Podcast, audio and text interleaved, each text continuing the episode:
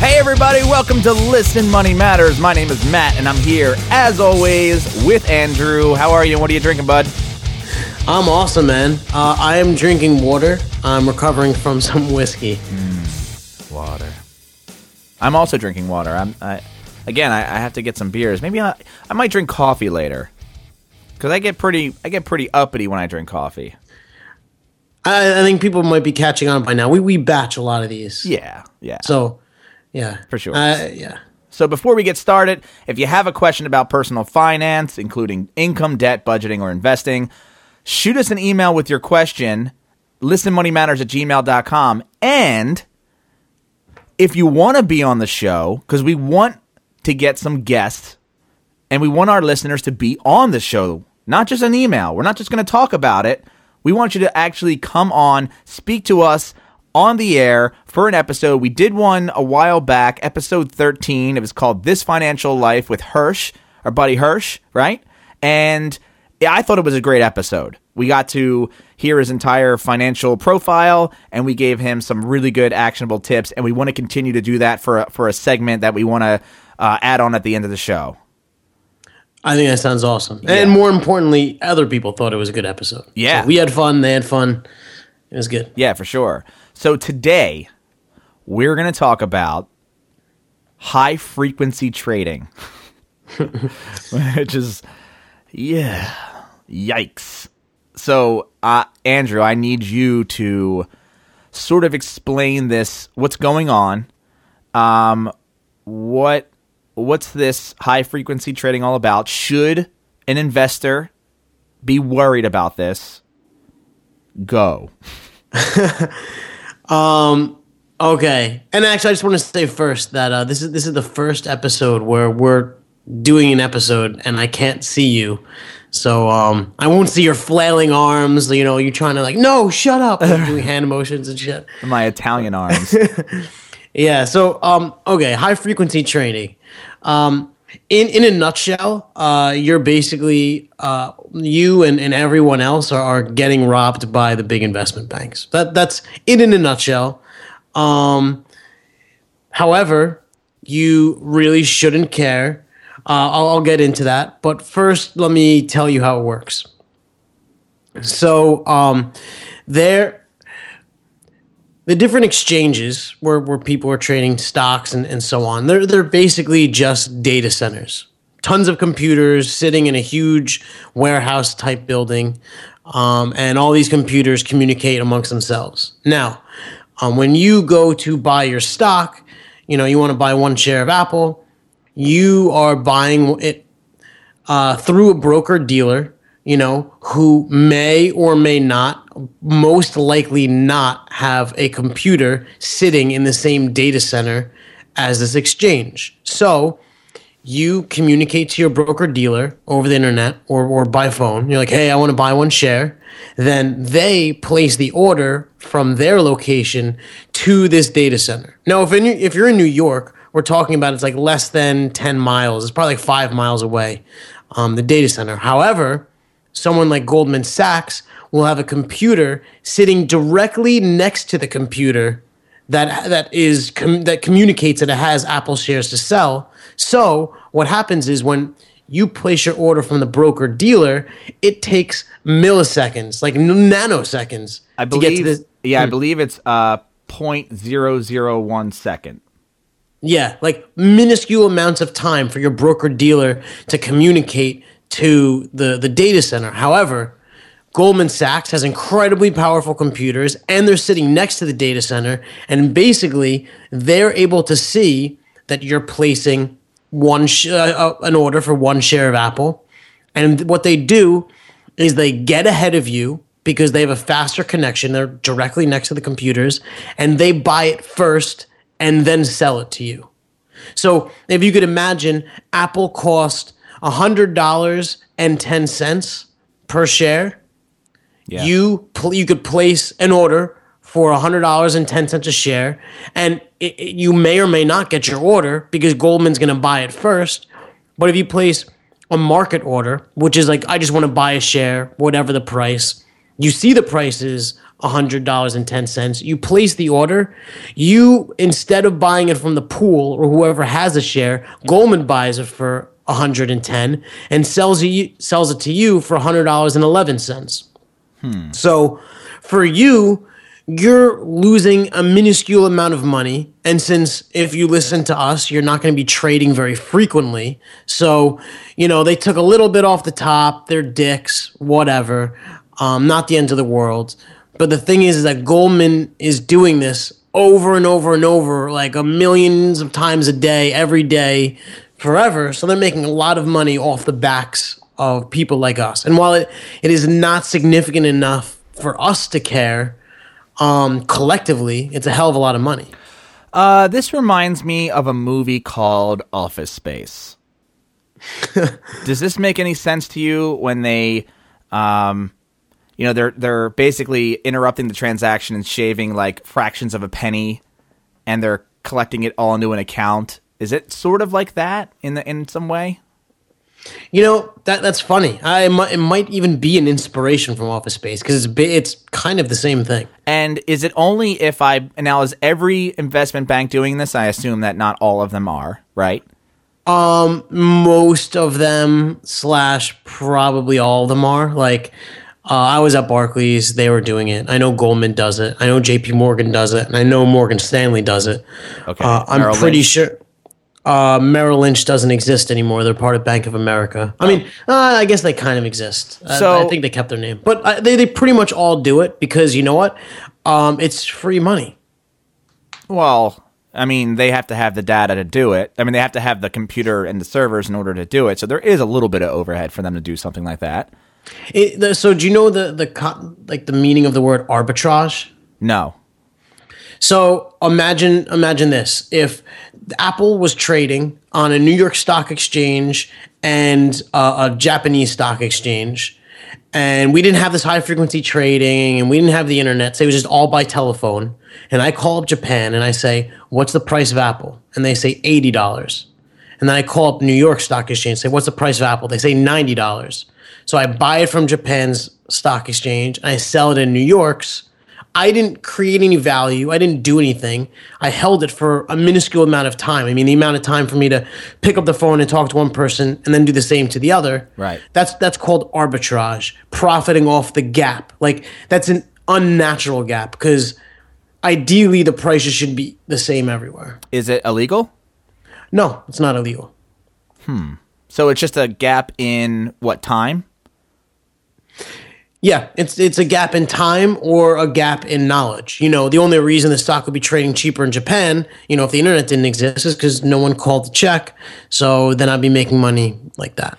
Oh, so because of the internet, that now, that's much less likely now. So now that they now they still want to do this thing, but they have to do it instead of you know an hour difference, they do it in like a fraction of a second. Exactly. It's the same concept. Yeah, they're and, doing and obviously that the the money's much lower because instead of a ten dollar difference in a share, we're talking about like fractions of a penny difference in a share. Right. Hmm.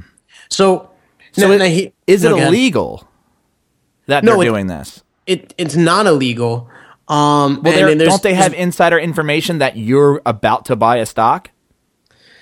Isn't so that, isn't that like the of- thing here's the thing is there you know you could buy in the New York Stock Exchange or whatever but but really there, there's like smaller um, networks that it, they're basically it's like you know Nasdaq BATS New York Stock Exchange and like you may want to get uh, something from New York Stock Exchange, but you'll also check BATS, NASDAQ, whatever to see, you know, check the prices and if it's available.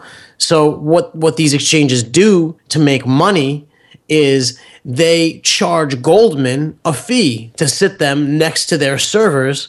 So it's the like New York Stock Exchange or Nasdaq or BATS, they're making the money. I mean, they're they're they're allowing this because they control the the exchange of goods. Hmm.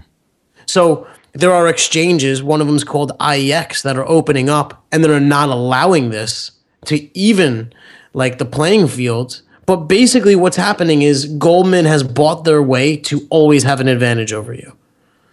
That seems illegal. Feels illegal. Um, there's been a lot of debate. It's a, it's definitely a contentious subject. Yeah. Uh, but you know, with with money and, and lobbying, um, I think we we generally lose. The Yeah. people generally lose. And I, I first heard about this on The Daily Show. There was a gentleman named Michael Lewis who uh, Jon Stewart interviewed. He and wrote has the a- book that- yeah, he that- wrote he wrote a book called Flash Boys: A Wall Street Revolt. And we'll put that in the show notes. Yeah, for sure. And he talks a lot about the guy Brad from. He's the founder of the of IEX, the Investors Exchange, which is a, I believe he's a Canadian investor, right? Who um, is starting uh, his own exchange where this isn't allowed, and it's a, and it's a lot more. It's a friendlier exchange, I guess, or or a much more or a fairer exchange. So, do I have control over that, over what exchanges I invest in if I am just using a company like Betterment or or or investing in a 401k or an IRA or anything like that? So uh, here's the thing: is like you you don't um, Right. ha- have access to that, and the thing is like if you invested yourself, um, you know, and you bought only say Apple shares or whatever, just Right. some company, you know, you would be affected once when you buy and hold. However, when you look at things like basically every fund in your 401k or something like Betterment, I mean, the the vast majority of things that people like us invest in are funds. You know, so so you have your funds in your 401k and these funds are constantly buying and selling shares to better improve performance and balance shit and when new people come in and then people's leave. And so what happens is um, these guys are getting hammered because they're constantly buying and selling. Whereas if you just bought one share of apple you lost a penny once it's not a big deal. These guys are losing millions of dollars all the time to goldman due to speed and uh, they just pass that to us on higher fees. Oh, so mm, so it's really not affecting the end user, the the people like us who are just you know buying funds and buying individual stocks. We're not really seeing a huge difference, and I don't really think a penny is worth fighting over. But when you're doing it at a high volume, So it dramatically affects things like your 401k where it, they're all funds. However, and this is why we kind of we have articles about it and I think we mentioned in a podcast, you have to be vigilant with this fee percent because people look at a fund or look at Betterment or anything and they compare it its performance to whatever, but they don't look at the fees and I, I, I forget the exact example we showed in, in our article, but something as low as 1% uh, fee rate um, over 30 years could take up to 24% of your potential investment gains because it just, it all compounds on itself. So over the long term, which is what we're investing for, it becomes very meaningful. Should um should we be scared of this? Is this something? Because I know we talked about uh, getting over the fear of investing. This stories like this make me want to not be a part of the stock market. Truthfully, like this is like I'm so new to it and I don't really understand it. So to me, this is like, oh, they're just a bunch of bankers just being a bunch of assholes, and like I don't want to be a part of it. You know? And, I- that's, that's true. Should but but is it i mean look should i be afraid of it it's not worth pulling my money out right to answer your question, um, you shouldn't be afraid for for a couple reasons. One, because there's absolutely nothing you can do about it. So Right. um, it's happening across the board to everyone. and pulling your money out isn't going to solve the issue it's only going to make it worse for you Exactly. And and look, so yeah, they're shaving some they're shaving off some of your profits. Right. Um, but you still stand to make way more profits, even with them taking a cut, as opposed to a savings account or checking account or some other stupid thing. So you like you really should be investing. It sucks they're taking a little off the top. It's probably too small for you to individually see.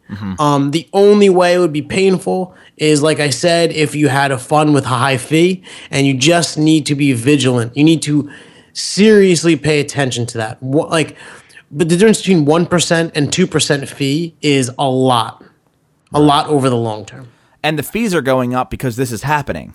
Yes. And it, do you think, uh, in your opinion, do you think that this is going to go away? I think things like IEX, the exchange that that will not allow Goldman to co-locate their servers with exchange servers, and I, I think things will slowly change. There there may be legislation. Um, I'm not banking on that. yeah, I mean, you know, legislation in this country has been going pretty bad lately. Shitty. Let's Yeah. just use the word that it is. Shitty. Yeah. Sucks. You, you know what sucks? Unlimited cam- campaign contribution. Oh, don't get me that just started. yeah that, that could be even a whole episode but um yeah there, there's no reason for you to be afraid it's happening i think it's important that you know and that you understand how you can best protect yourself and it's just by avoiding fees. yes Okay. Hmm. Is there now? All right. Look, there is uh, this book. It's called Flash Boys. Again, is this something to, worth reading as an investor, or is it just more of a? I just want to read something like a political sort of like how fucked up this country is sort of book.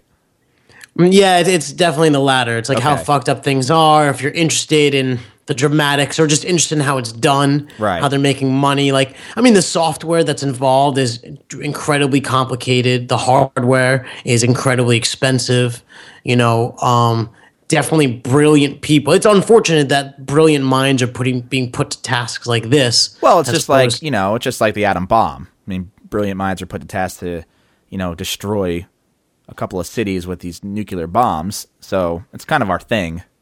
True. Yeah, know? we got we got the good and the bad, and Yeah. this is definitely the the worst of the worst sides of, of capitalism. You know, because it, it there's no value being created. All right. So basically, what we're saying is, uh, don't worry about this. There's nothing you can do about it. Keep your money in the stock market. Keep making your seven percent, you know, across the board. Don't worry about these banks shaving off this little bits of money. I mean, it's not your money. They're not technically taking it from you.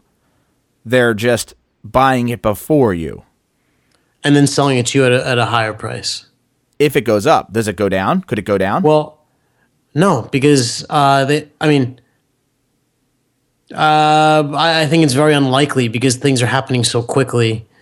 Um, like could they buy a stock at 80 dollars and one cent before you bought it and it went to 80 and then they sold it back to you and you got it for a cheaper price So think of it like this: the the price is is completely determined by supply and demand, right? Ah, okay yeah right So so the supply is whatever it is, and the demand is whatever it is, and that determines the price. And when Goldman gets in there and buys it for before you, they created more demand, which drove the price up. And that's it, it didn't change from, yeah. the actual supply and demand. They artificially increased it, right you know, and just man that really sucks it, yeah. and like I don't want this to be a wasted episode because this is something that I think is important it's it's certainly coming to the limelight it's important to understand, to be aware of. To, I mean, I think the knowledge piece of it can allow you to not be afraid, right? Because people could just scare you. Oh my God, the banks are stealing all your money, blah blah blah, and then you don't invest, and you who loses out? You, because Goldman's still doing it, and they're not going to miss your two pennies. Yeah. And here's the thing. So I'm reading this on Wikipedia right now. It's it's about the book Flash Boys. The day after the book's release, the Federal Bureau of Investigation, for those of you who don't know, the FBI, announced an investigation into high frequency trading, in particular about possible front running, market mani- manipulation, and insider trading. There you go. Uh, so th- it might even answer your question before. Maybe they will consider it finally Yeah, as and, the- insider and trading. this is the FBI too. This is not like the you know SEC. right? Yeah. This is not you know a banking organization. This is something much You know, it would be awesome if they if they consider this like a criminal enterprise because it kind of is. I mean, insider information is I know that you're going to buy something, I'm going to buy and sell it to you for more. It's Yeah, it's really fucked up. It's definitely legal. And and here's the other thing too. Uh, there's another uh, thing going around, and this could go on. Again, this is sort of uh, I don't want to say it's political because it's certainly not. But um, there's a gentleman I watch uh, Bill Maher, and there's a gentleman I'm gonna pull up his name in his book. Um, his name is Matt. Obviously. Yeah, he's the best. And uh, yeah, his name is Matt uh, Taibbi, T A I B B I, and he has a new book uh, that's out about that thing that happened with um, oh, who is it? HSBC. So you know how HSBC was doing this? Uh, they were laundering money to Colombian drug lords, and they admitted it. They admitted that it was a thing, and nobody went to jail. They paid a ridiculously high fine, the highest in in history, but yet no one went to jail. So I'm looking at this, uh, you know, headed in the same direction. And his book that he talks about this in is called The Divide American Justice and Age and the Wealth Gap, or Age of the Wealth Gap. And I, I, I actually want to read this book. I think it's, I think it's going to be interesting. And he's a, he has a very angry writing style, although he's a super nice guy on in, in t- television appearances. But he basically like digs into this this whole how how when you're rich you don't go to jail, but when you're poor and you do something like minor, you end up going to jail because rich people don't go to jail. So maybe if there's anything about getting control of your money, it's that the more you have, the less likely you'll go to jail for doing dumb shit. Hmm. I don't Yeah. know. Maybe there's something there. There you go. Get wealthy. get You'll never wealthy. go to jail. Yeah, get wealthy and, and get away with murder. But uh, you know, I, I'm interested in I'm interested in this stuff, like this this how these big banks are basically a bunch of assholes. But at the same time, it, it makes me so angry and yet there's nothing I can do about it. So is it really worth, you know, learning about this and reading into it just so that you can come out saying, "Ah, eh, what am I going to do? Look, don't I mean don't stress yourself out about it. Like if you're interested for the sake of interest, you know, go for it, but yeah, there's not going to be meaningful actionable things that you're going to get from it. Do you recommend people uh, look into the IEX? Um, I, I think it, it doesn't apply to anyone in this podcast because it's something like But maybe Fidel- it does. if Let's Fidelity. it does. I mean, look, uh, look into it because you're interested. At the end of the day, you can't buy stocks through IEX. Oh, you can't? Like, like you can't buy from Nasdaq. You have to go to Fidelity or E Trade or Schwab, Schwab or something like that, and then they will buy from IEX. So a broker, basically. Yeah, so so the brokers have to be interested in IEX, basically. Because then what happens is when you're selling your one share of Apple, and if you're using Fidelity and they're using IEX, then if someone wants to buy your one share of Apple, they also have to use IEX. So the it, it's kind of this thing where the more people sign up, the more successful it can become, and uh, it's it's not for us to sign up. It's for it's for the broker dealers. Hmm. And I guess we don't know what brokerage you can go through in order to exchange through that. I mean, I guess I could look it up, but yeah, I mean, is it is it even something that is worth getting into? Nah, Nah. Nah, I mean, just I, I personally recommend Fidelity. We I don't get paid anything for that, whatever. I just really like Fidelity and their offerings. Um, but I, I also know that uh, Schwab is pretty good, and so is E Trade. Yeah. You know, and uh, it's I guess personal preference. And I think we might even have an article on that where we, or if we don't, we will make one where we'll kind of compare merits. Yeah, and and and at the very least, Betterment. At least you know they're- you're doing so much. It's so behind the scenes anyway, and you're so out of it. You know, as a as an investor. Well, the thing was with Betterment is that uh, their fees are dram- are like extremely low. So, um, um, Betterment, I'm sure, loses some money to this, but because they're so efficient um, in in their approach and everything like that, they're able to keep fees low.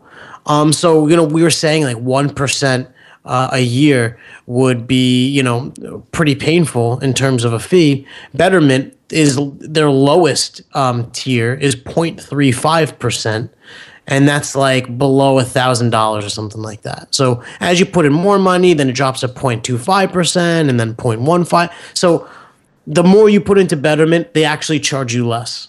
Interesting. We gotta get we gotta get Betterment on as a sponsor because I feel like we've been doing them such a service by talking about them all the time. I I mean it makes it easy for someone like me because I just don't like especially with this story and other things about Wall Street. Like I I just rather be you know kind of disconnected from it. The the thing is, like most people don't invest because of like the knowledge gap, the difficulty, fear, stuff like that. And the reason I like Betterment is because it bridges that gap. Right. And and in the end, like you know, I, I some uh, small amounts of my money I buy things like Apple or Tesla or whatever. But uh, They seem to be the only two you have. uh, I sold I sold a lot of my I had a lot of different stuff, um, Yeah. but I sold most of it for my condo. Oh, okay. Um, I had Google, I had McDonald's, um, I, I had Exxon, uh, J and J. But but anyways, like uh, oh, a lot, of, a lot of the biggies there. yeah, you know, I was playing. I wanted like some dividends, and I, I was just playing around, you know. But uh, at the end of the day, like all my savings, I, I would say like uh, barring my four hundred one k. Over ninety percent of my savings now goes to Betterment because it's just easy. I really appreciate their, appreciate their methodology, and Fees are low. Yeah, fees are low. And you know what? Um, I haven't done a Betterment uh, experiment update in a while, but that's just me building my savings since I discovered Betterment. Um, I contribute $1,000 a month, and it's killing it. Yeah. And I, I just want to share it because people should also do it. So, is there anything else that you'd like to add to this conversation before we get before we wrap things up? No. Just leave us a review. All right, so don't worry about high frequency trading. If it's if you want to learn more about it, you can also email us. Um, but yeah, here, here's the thing. So uh, I just want to say to everybody, thank you again for hanging out with us today.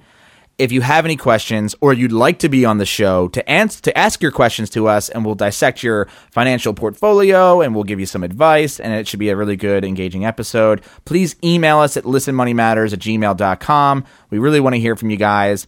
And if you have any questions about this particular episode topic, also email us. Again, it's listenmoneymatters at gmail.com. If you like the show, like Andrew said, please leave us a review on iTunes or Stitcher or wherever you listen. It really and I and everyone says this, it would mean the world to us. And it's the truth though, because it's kind of how we raise up in the rankings in iTunes and more people can find us and we can, you know, have a bigger community of people and we can all keep each other in check and it should be a good time. Uh, so also, we always talk about the free money management tool Mint as well as Betterment, uh, or Betterment. Uh, that we uh, we highly recommend Mint, and we we encourage you to sign up for it. It's 100% free. Uh, you and I, Andrew, we both use it, right. and uh, I look at it every single day. We use it to keep track of our financial portfolio, and we've wrote a book on it. It's called Mastering Mint, which you can find at masteringmint.com. And if you enter the promo code podcast, you will get $5 off the book. And I highly recommend you do that. That'd be great. The whole goal is just really to simplify your, your whole money situation. Yeah. Shouldn't be hard. Forget And, uh, spreadsheets, yeah, all that. Yeah, I mean, it took me a few years to learn all the tricks, so it should hopefully you you use this book and you'll know it right away. True. I mean, you'll read it and then know it, but Lots of value in there. Lots of value. yeah. Last but not least, if you want to learn more about personal finance and money management, we're always writing new stuff and posting up new episodes at listenmoneymatters.com. So that's it. Thanks again for hanging out with us, and we look forward to the next episode. Andrew, goodbye, my friend. Later, man. Later.